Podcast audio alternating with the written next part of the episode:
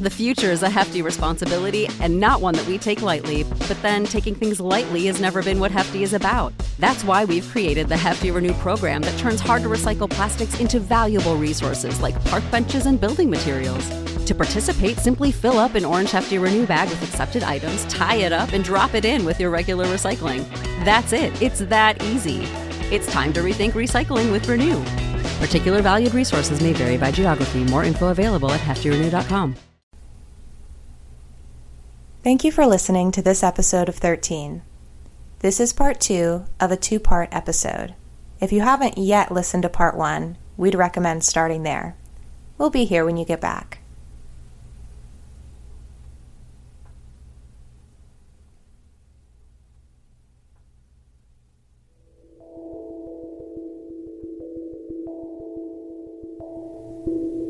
The next day was Sunday, and after church, I spent the rest of the day relaxing at home and texting Lenny. After the evening service was finished, I went back to the church library and I brought the journal from the meeting house with me. The library was cozy big upholstered chairs and stiff couches. I browsed the shelves. Normal church library stock used copies of popular Christian literature, biblical financial advice, devotionals, and group study guides. The church records were at the end of the room. They were bound volumes of documents and recorded events, volume after volume of church directories, sermons, liturgies, and events dating back to the late 1700s.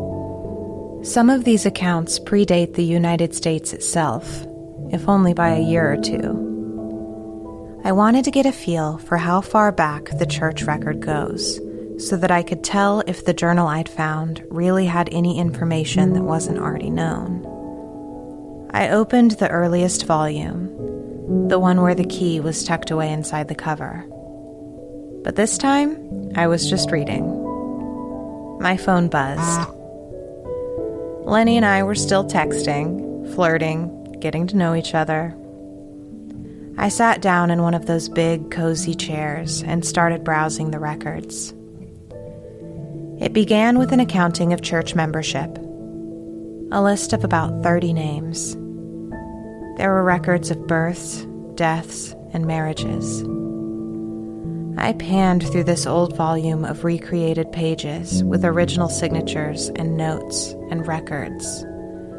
I remembered what Heather told me on my original tour of the church. Back then, the meeting house wasn't just a church, it was everything. The only place in the settlement that wasn't someone's home. It was school during the day, the town council at night it was a courtroom, it was a celebration hall, and it was the church. The reason I love church history and decided to study it is the feeling of being connected with people who are long gone, reading about their struggles and their aspirations, knowing that no matter how much time there is between us, we share this church this place, and we hope for a better world. And the people who come after me when I'm long gone, they'll feel all the same things I do. One big human family. No matter how far in the past or how far in the future, the thread of grace binds us all together throughout. According to the official records, the original settlement was founded by five families, totaling 31 people. They fell on hard times, and at some point, it's unclear exactly when, they met up with a single surviving woman from another settlement. Not exactly the happy accident Heather made it out to be on my first day. But she was right about one thing they seem to team up, combine their resources, and work together to find a way to survive. Lenny again. Out of the window, the sun was starting to fall behind the buildings in the neighborhood. I leaned back into that big, comfy chair, settling my head against the cushion and putting my feet up on the ottoman in front of me. The quiet of the empty building was nice. I must have dozed off, and I felt a hand on my shoulder, gently nudging me awake. I startled in surprise and opened my eyes to see Lenny waking me up. Hey there, sleepyhead, he joked. Hey, I'm sorry, I must have dozed off. I rubbed my eyes, and when I opened them, I looked around the room. I didn't see Lenny anywhere. I was on my feet instantly. What the fuck was going on? The screen on my phone was lit up, and I could see a couple of texts on the lock screen. Lenny had just sent another message. He wasn't here at all. While I'd been asleep, the sun had gone down behind the other buildings in the neighborhood. The sky outside was still twilight, but the building was dark and eerie, and I was all of a sudden very on edge. I didn't like being up here all alone in this now dark building. I went downstairs as quietly and deliberately as I could. That same feeling, like when you're a kid and you turn off the basement light before running up the stairs. It was that feeling all the way out of the church. I went back to the parsonage, my home for the summer, and the feeling only subsided a little. I pulled out the journal that I'd found in the meeting house. This thing had already cost me a lot of anxiety. Was it worth it? If I was going to stress about it this much, I might as well find out what it has to say. I carefully opened the front cover, testing the rigidity to make sure I didn't just immediately destroy it. The leather binding and the paper inside were in remarkably good condition. I know that I should have taken it to someone who could restore it or preserve it and parse its contents. But I didn't. When I started reading, I noticed two things right away. One, the writer had amazing handwriting, beautiful cursive. Two, this account of the first years of the original frontier settlement were way more involved. The church records that I'd just finished reading told the story like a quick narrative, like someone was jotting it down after the fact from memory, which is probably exactly what happened but there was no real detail. The story in this journal began in Boston the night before they left the city for the frontier, and it told the story just as it happened. It's written in first person narrative, and the writer introduces herself as Mary Catherine. Hello, Mary Catherine. Her words were rich with excitement promise. The great wild continent in front of them, the unknown, the endless wilderness of North America. There were occasional records of inventory throughout, interrupting the story. Supplies and food stock.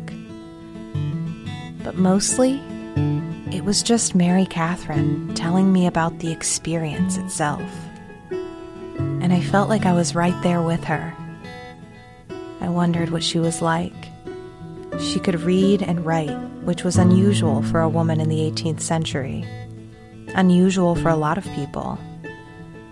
I wondered how old she was, what her voice sounded like, reminding myself that she had a full inner life as vivid as mine. And now, for all I know, this is all that's left of her. When I'm done, I should really give this to someone who knows what they're doing. As I read further, I imagined her more and more. I had an idea of what she looked like, based on absolutely nothing, just my imagination. I read about nights she spent looking up at the sky, absolutely teeming with stars. Both me and Mary Catherine are on the first real adventure of our lifetimes. And even though we were two centuries apart, we would both end up right here. That night, I had another dream I was lost. This time in the neighborhood around the church. The night was dark. There were no streetlights. There was no traffic or anyone else on the sidewalks. I could barely make out my surroundings. I walked around block after block of row houses that all looked the same. Trees were growing up out of the road, right in the middle, where the center line should be. I turned a corner, and I could see the church diagonal across the street. The dimensions were all off. The steeple was lit up brighter than I'd ever seen it. The iron fence around the garden around the parsonage where I live. It was backlit by lights I couldn't see. And then I saw her Elena Bishop, the woman in the painted portrait by the entrance to the meeting house. The woman from my last nightmare, waiting for me in the dark hall. Now she was waiting for me by the gate. There were other figures behind the iron fence. They were walking around the garden. I could barely make out the movement, but it was there. I knew I couldn't go in. I watched her standing by the gate. She watched me back. We were locked in a terrible stalemate, and I knew I couldn't take my eyes off of her. If I did, well, I didn't know what would happen, but I knew it would be the end for me. I didn't shoot up out of bed this time. I gradually woke up, aware of both places at once. My quiet, eerily quiet bedroom, and the dream world where I watched these figures tracking around outside my door. It became fuzzy. The real world slowly overtook it until, somehow, at some point, I was fully awake. I looked at the clock. 3:02 in the morning. My body was tense and I was on edge. The dream still felt very real and very present. I had to pee, but I hesitated to get up and walk through the sitting room.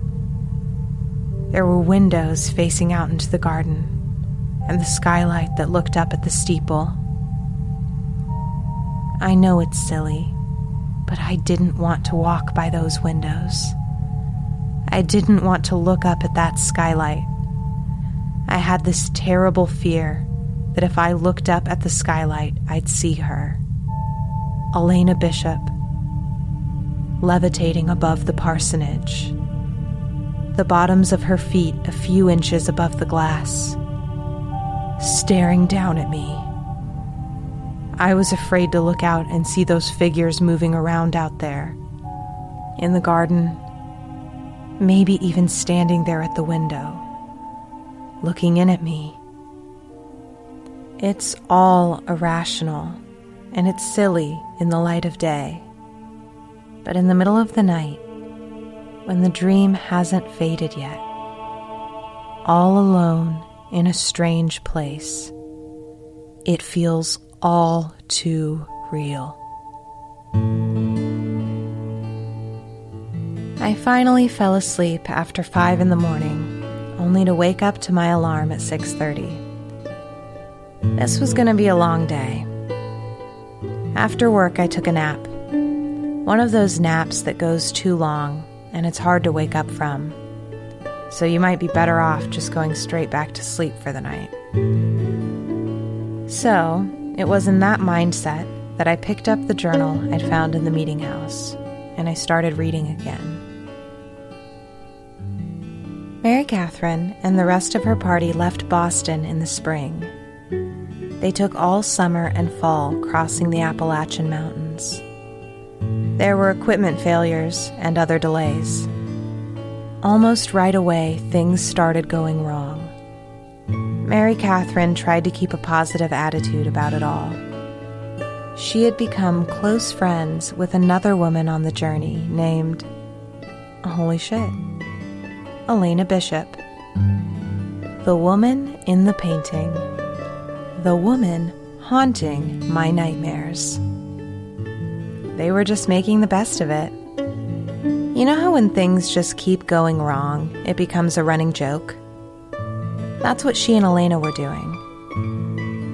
Elena didn't seem scary as far as Mary Catherine was concerned.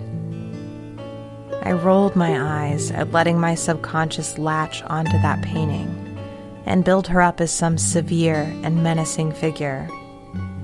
I remembered reading somewhere that people didn't smile for photos in the early days of photography. It might be the only photo ever taken of them, and they wanted to look dignified. That was probably true for paintings as well. A thought occurred to me Oh no. There were two groups that founded the church. They found each other. A happy accident. One had been devastated by a tragedy, and one was lost. The group that got lost wrote the church records, and they didn't include Mary Catherine or Elena, which meant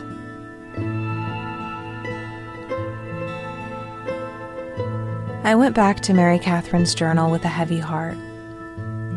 I knew now what she couldn't have known at the time she was writing. They were doomed. Mary Catherine, Elena, and the others made their way across the Appalachian Mountains. The landscape became less mountainous and transitioned into rolling hills. It was getting colder at night they hadn't made it to their destination yet, but nonetheless, it was time to settle down and prepare for winter. They'd have to pick up again in the spring and finish the journey. They found a clearing by the river and decided to spend the winter there.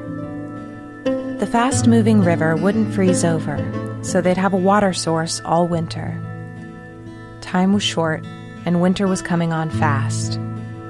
So instead of building individual homes for all nine families, they could make better use of their resources and time by building three big houses for three families each to share.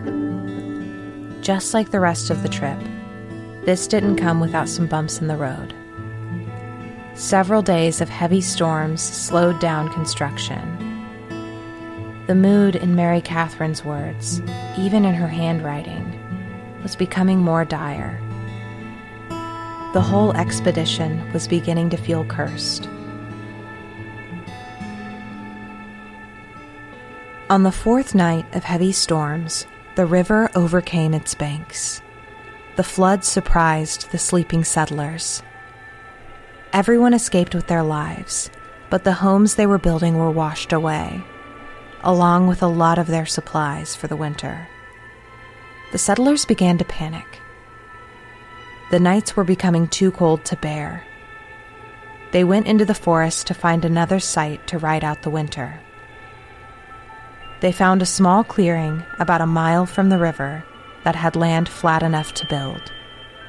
There wouldn't be enough time to build three homes anymore. They needed shelter from the cold now all of their energy went into building a single large structure that would house everyone. They'd share heat from one fire, light from one lantern, they'd conserve what little food wasn't washed away in the flood. It was going to be a long, hard winter. I started to sense a resigned tone in Mary Catherine's writing. And the entries themselves became less frequent. Gone were the little moments around the camp that she thought were funny or interesting. The little asides where she poked fun at the men in the group. She didn't recount conversations with Elena anymore.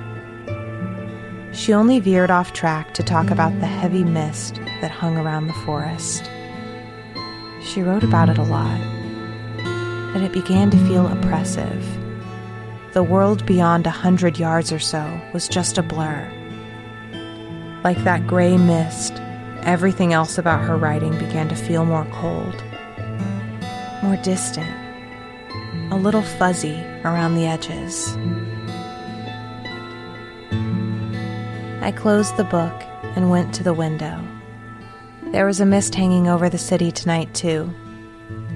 I went out in the garden just to stand in it, in the mist.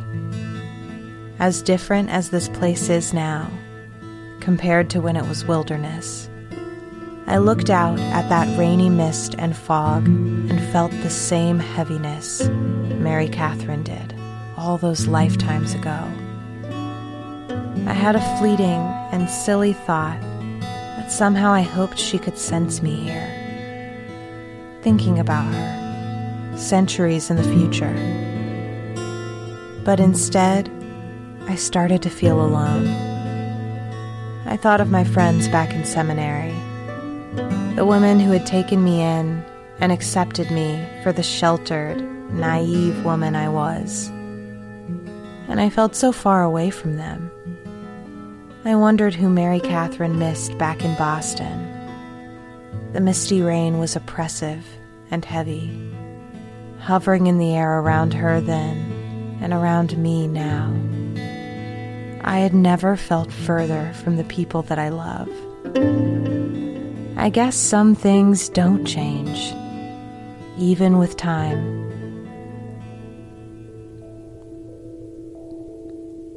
I got ready for bed and laid down. And as I lay there, my mind turned from Mary Catherine and her ill fated expedition to happier thoughts. I began to imagine tomorrow night with Lenny. It was a simple date dinner and drinks. He'd meet me here, and we'd walk the few blocks to the restaurant. We get a little table in the corner, I'm cool and interesting and confident. Our feet touch under the table. We leave, his arm around me. And then I start to imagine it in short bursts. Walking back to the church. An awkward pause on the sidewalk by the gate. My back against the iron fence. His hands on my face. My hands on his neck. I fumble with the key into the gate. We stumble into the prayer garden. His hands run down my shoulders and arms, grazing the sides of my breasts, settling on my hips. I pull him in close to me, tight, my hands moving down his back. I push him down onto a bench and climb on top of him, his breath on my neck I can feel him hard against me. He puts his lips to my ear. You'll never survive the winter. I shot straight up. I was in bed, on top of the covers. All the lights were still on. I caught my breath. Whatever these nightmares were, homesickness, loneliness. I wasn't going to let them ruin my summer. But they were getting much worse. That was turning out to be a great dream, too.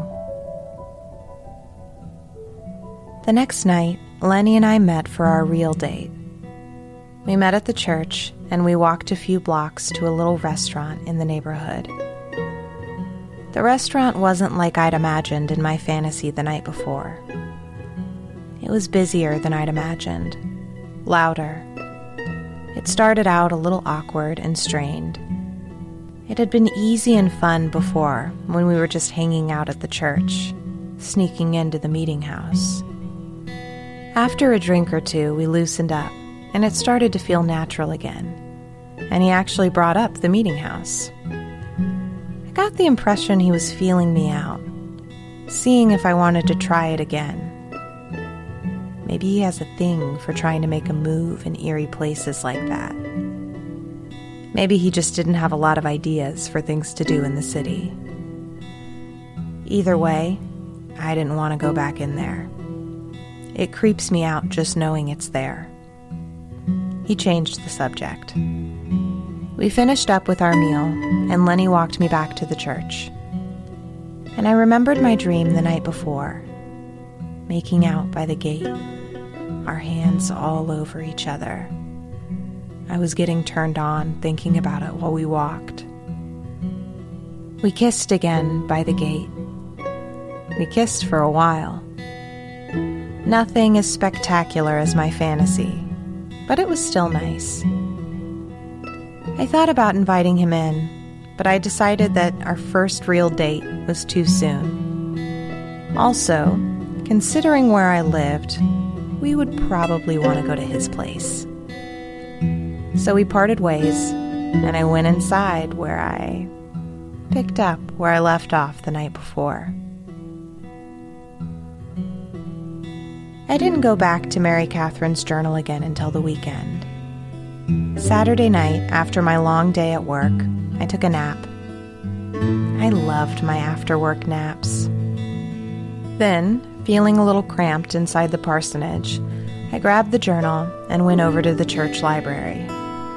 Sadly, there was a study group going on up there, so I decided to set up in the sanctuary downstairs. That big, beautiful room with the tall, rounded ceiling and narrow, stained glass windows. The lights on the stage stayed on permanently, and I set up there. The rest of the room was getting dark, but some light still trickled in from the setting sun.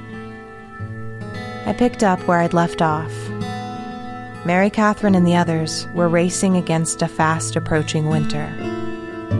They'd lost a lot of their supplies in the flood that destroyed the first camp they'd attempted to set up for the winter. And they were losing hope. I picked back up where I'd left off in the fall of 1769. November. They had constructed their home for the winter in a clearing about a mile from the river. They finished it just in time. The first major snow of the season fell soon afterward. The days got shorter and the nights got longer. It took a while before anyone noticed. There hadn't been an animal in sight for days. No birds, nothing no tracks in the snow. They had nothing to hunt for food. They had very few rations left after the flood. A grim reality was becoming apparent. If there was nothing to hunt, and if it was too late to forage for food, there was no way they could all survive. Hunting parties went out day after day looking for something, anything. But they returned with nothing. What rations they did have were stretched as much as possible. They were in the middle of nowhere. No one was coming to save them. I could see the hopelessness in Mary Catherine's handwriting. I could see that she'd stopped caring about recording for posterity. Entries in the journal got farther apart. No more pontificating on the journey or the exploration. No more joking with Elena. Only big events were written down now, and they weren't good. A few weeks after the first snow, one of the wives got sick, and three days later she died. None of the malnourished group had the strength or energy to dig a grave. And even if they could, the ground was frozen solid.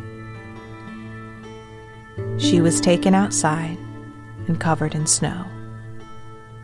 A darkness and hopelessness fell over the camp. On Christmas Day, 1769, something happened.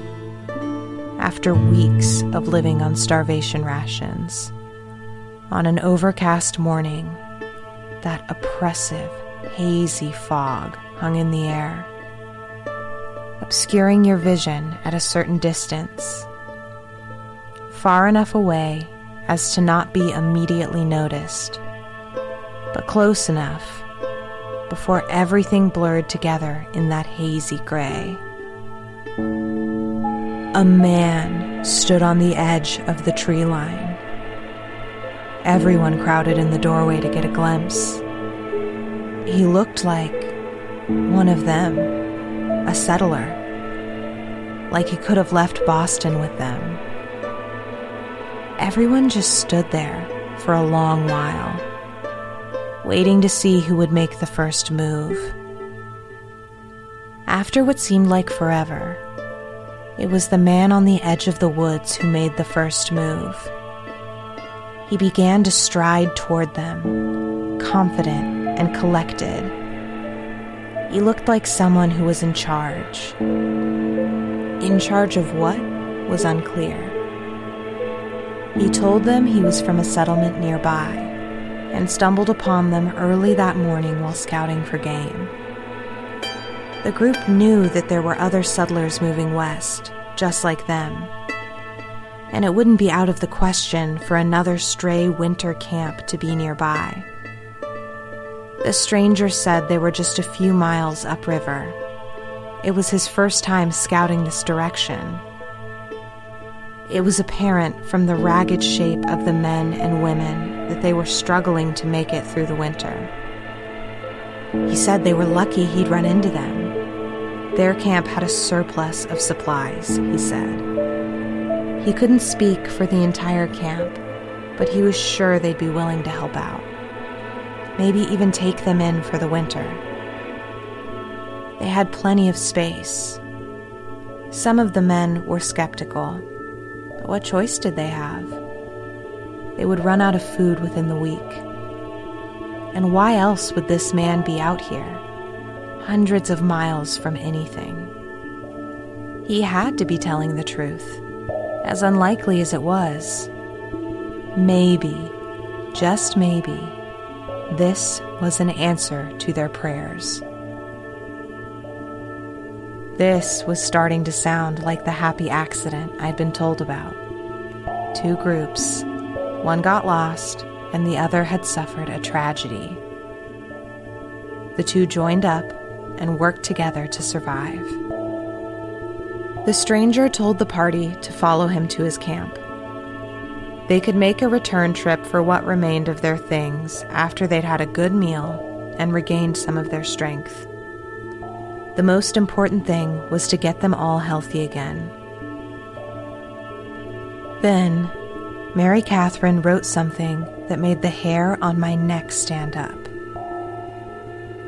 The stranger said, You'll never survive the winter. My phone buzzed. It was Lenny. Coming by to practice tonight. Are you home? I sent back a winking emoji. What the fuck did that even mean? I looked out into the dark, empty sanctuary the permanent lights overhead fading farther and farther into the rows of pews. I opened the journal from where I'd left off. It seemed like things were looking up. Most of Mary Catherine's group grabbed what they could carry and prepared to leave with the stranger. It was a half day's march upriver. But there was a problem. Mary Catherine was pregnant and nearly full term. She hadn't even realized it until they were on their journey. She wouldn't be able to walk that far. She would need to stay behind.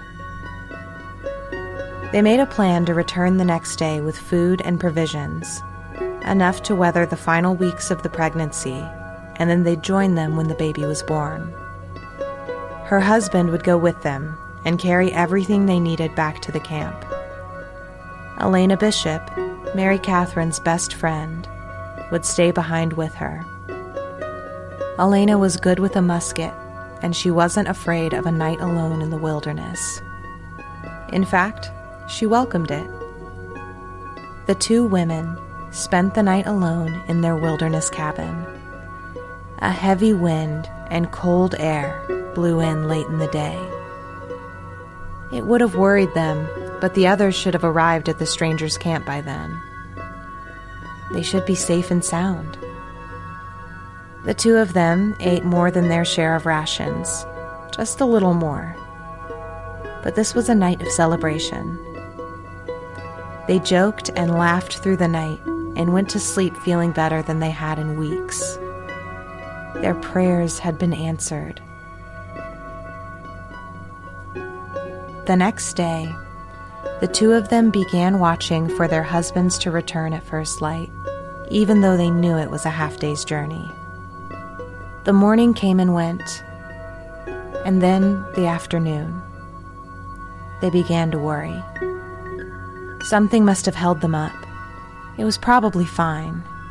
Nonetheless, the second night alone in the cabin wasn't as celebratory as the first. Another day passed, and something was definitely wrong now. Mary Catherine wrote that this third night was silent. There was no wind, still no animals, no creaking in the trees, nothing. Neither of them really spoke that night. No one dared to say out loud what they feared to be true. No one was coming back for them.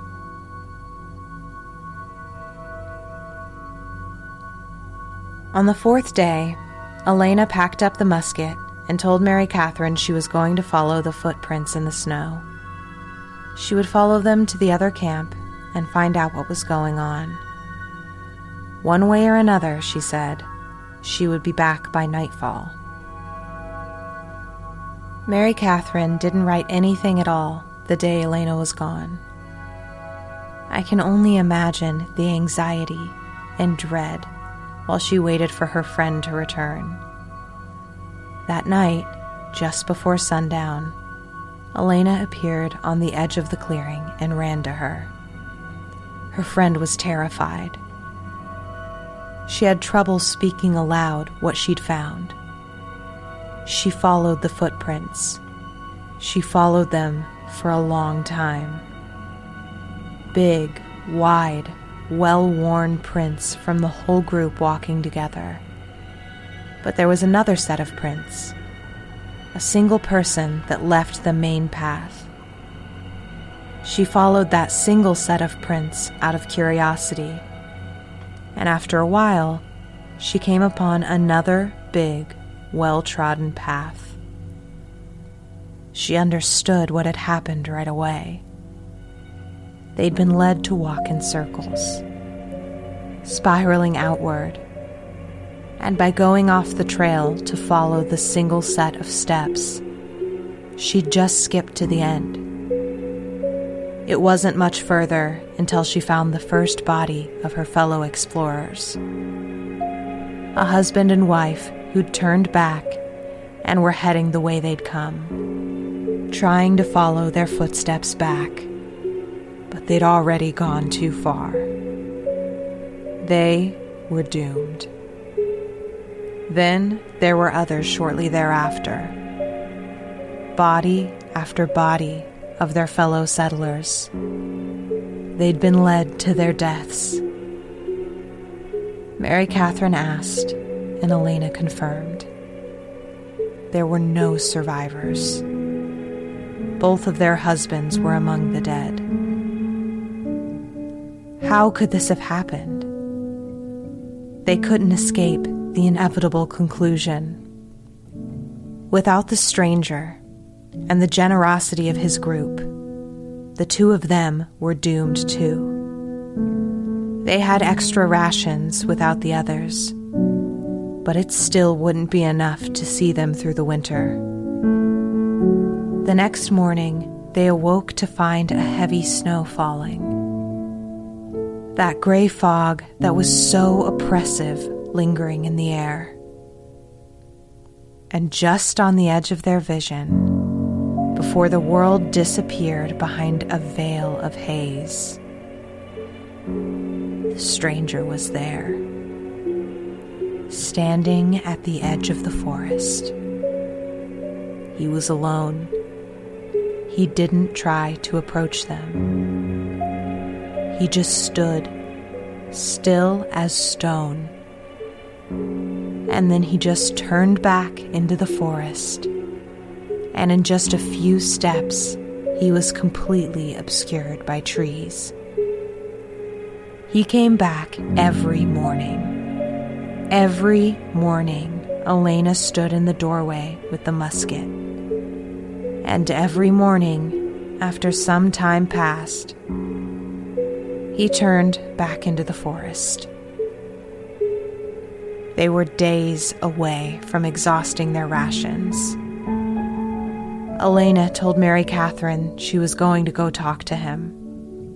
There had to be a reason he kept coming around. Mary Catherine begged her not to, but Elena insisted. There was no other choice. They would starve to death in a matter of days. And besides, Elena had an idea what was going on. She knew who he was. Mary Catherine watched her friend walk out into the clearing, musket in hand. The stranger began toward her, and he'd offered to make a deal.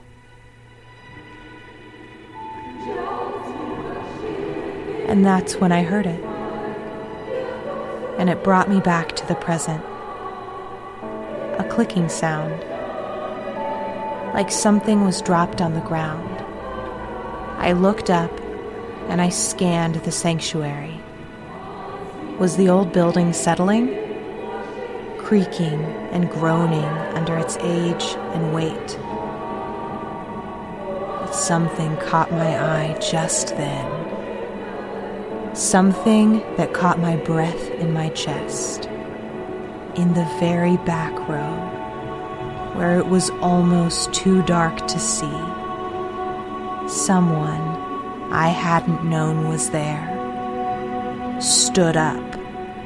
The woman from my dreams, my nightmares, Elena Bishop. I ran from the sanctuary. I ran as fast as I could. Just outside the sanctuary doors, I turned toward the emergency exit down the hall. But I saw a figure in the dark. Elena again.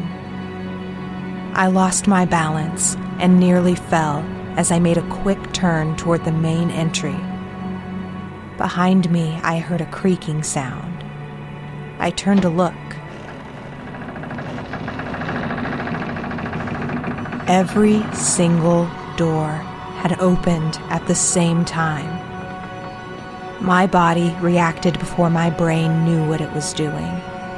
I took off as fast as my legs would take me. I kept my eyes on the exit ahead and I smashed into the panic bar with all my strength. I was outside. I heard someone calling my name Lenny. Why was he shouting my name? From the other side of the garden, I saw it before I saw him. Every door and window in the parsonage was open, and every light was on. I didn't leave it like that. Just then, Lenny ran over to me. What's going on? he asked his arms on my shoulders. I was in tears, out of breath, shaking. All I could say was, Someone's in the church. Before I could say anything else, he ran toward the door. He shouted back, Call 911. And I did, just as he ran into the church to look for whoever was there.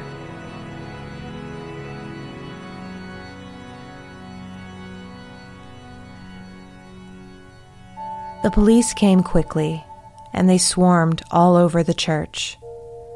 Lenny was still inside when one of the officers took my statement and asked me to wait where I was.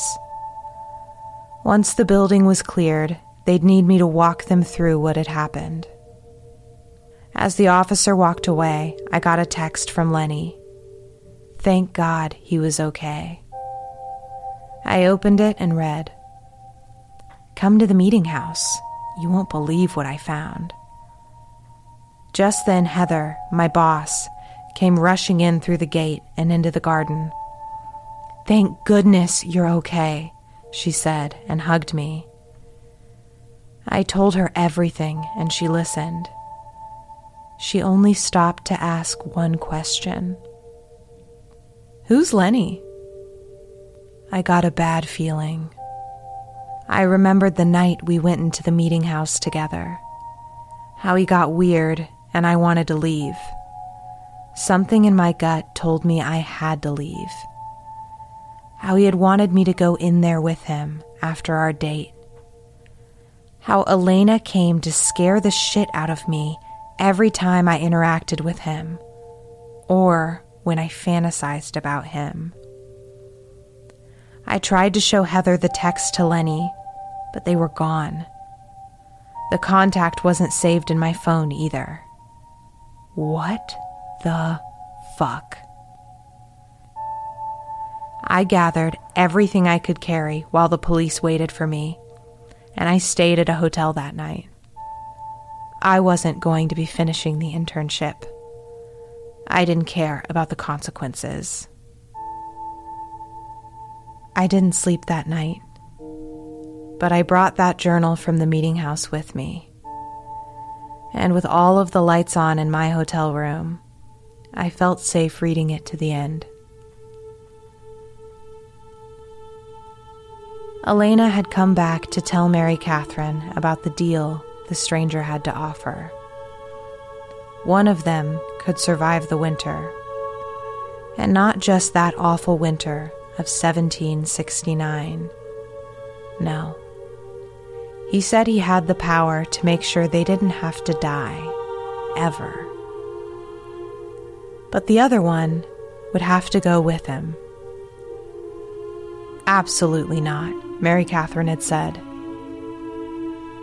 But the next morning, she woke up to find herself alone in the cabin. Elena had left in the night. She'd left behind the musket, and she'd taken no food with her. Mary Catherine never saw the stranger on the edge of the woods again. And every now and then, she'd see a different figure watching her from the woods. A woman. A woman she knew well. A few days later, she gave birth to her first child. And whenever she went to check the food supply, there was always just enough for another day. Just enough. It never ran out. The spring came, and with it came another group of settlers passing through. They were lost and stumbled upon her and her little child, the last survivors of a doomed expedition. The new group was far off course and didn't know how to get back on track, so they decided that this was as good a place as any and they took in Mary Catherine and her daughter. And that was the official version of events. A doomed journey and a lost and wandering band of travelers cross paths and band together to make a go at it. A happy accident. Mary Catherine saw Elena around the edge of the forest or out by the river from time to time. And as Mary Catherine grew older, Elena never did. That's how she came to understand that she was a spirit. Her life ended that night when she went out to find the stranger. But now she was bound here, to this patch of wilderness, and the stranger too. As the town evolved into a trading post, she saw him around, giving her a wink and a nod.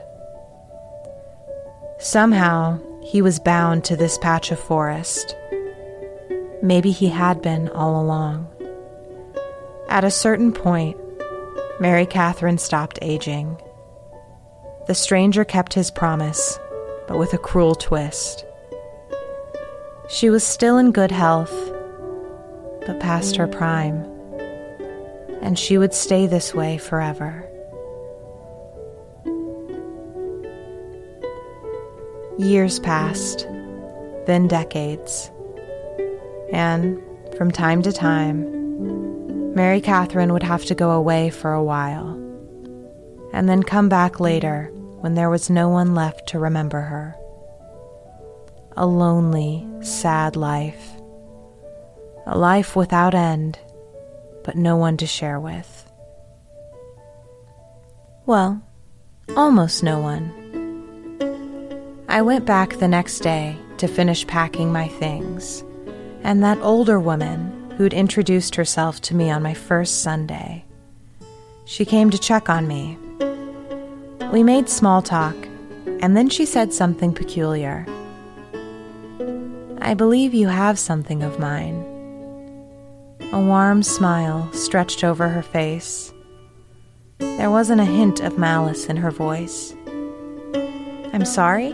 I asked. The warmth in her eyes completely disarmed me. I opened my bag and I pulled the journal out and handed it to her. He won't follow you, she said, but you can never come back, she told me. I know. She nodded her head and began to leave. I knew I was going home, back to seminary, back to the same town I'd always lived in, where everyone I've ever loved had been, but wasn't anymore. Don't you get so lonely? I asked, my eyes watering at the thought of it, just as much for me as for her.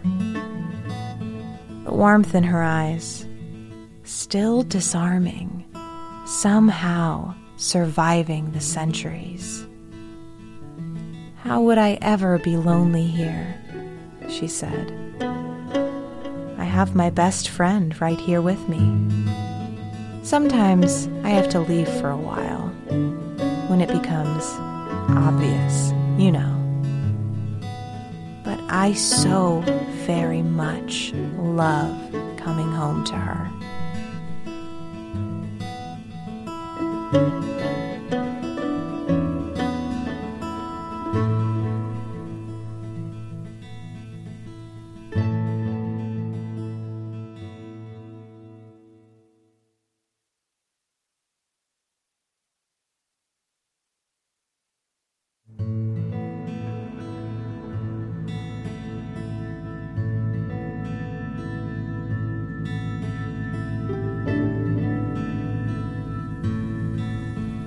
Thank you for joining us for this episode of 13. If you like what you heard, stop what you're doing and leave a five star rating and review wherever you listen to podcasts.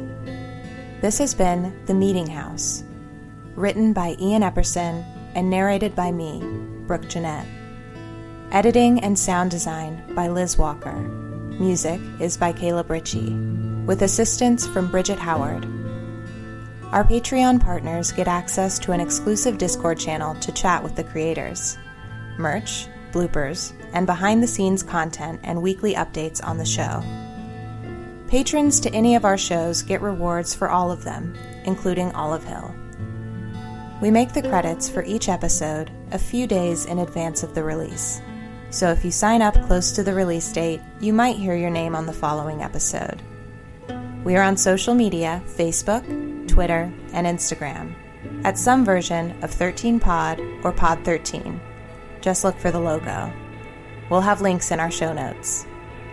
If you'd like to submit a story to be performed on the show or contact us about anything else, get in touch at info at 13podcast.com. You can find that in the show notes too. Bridget Howard is waiting for you on the edge of the clearing. Thanks for listening. See you next month.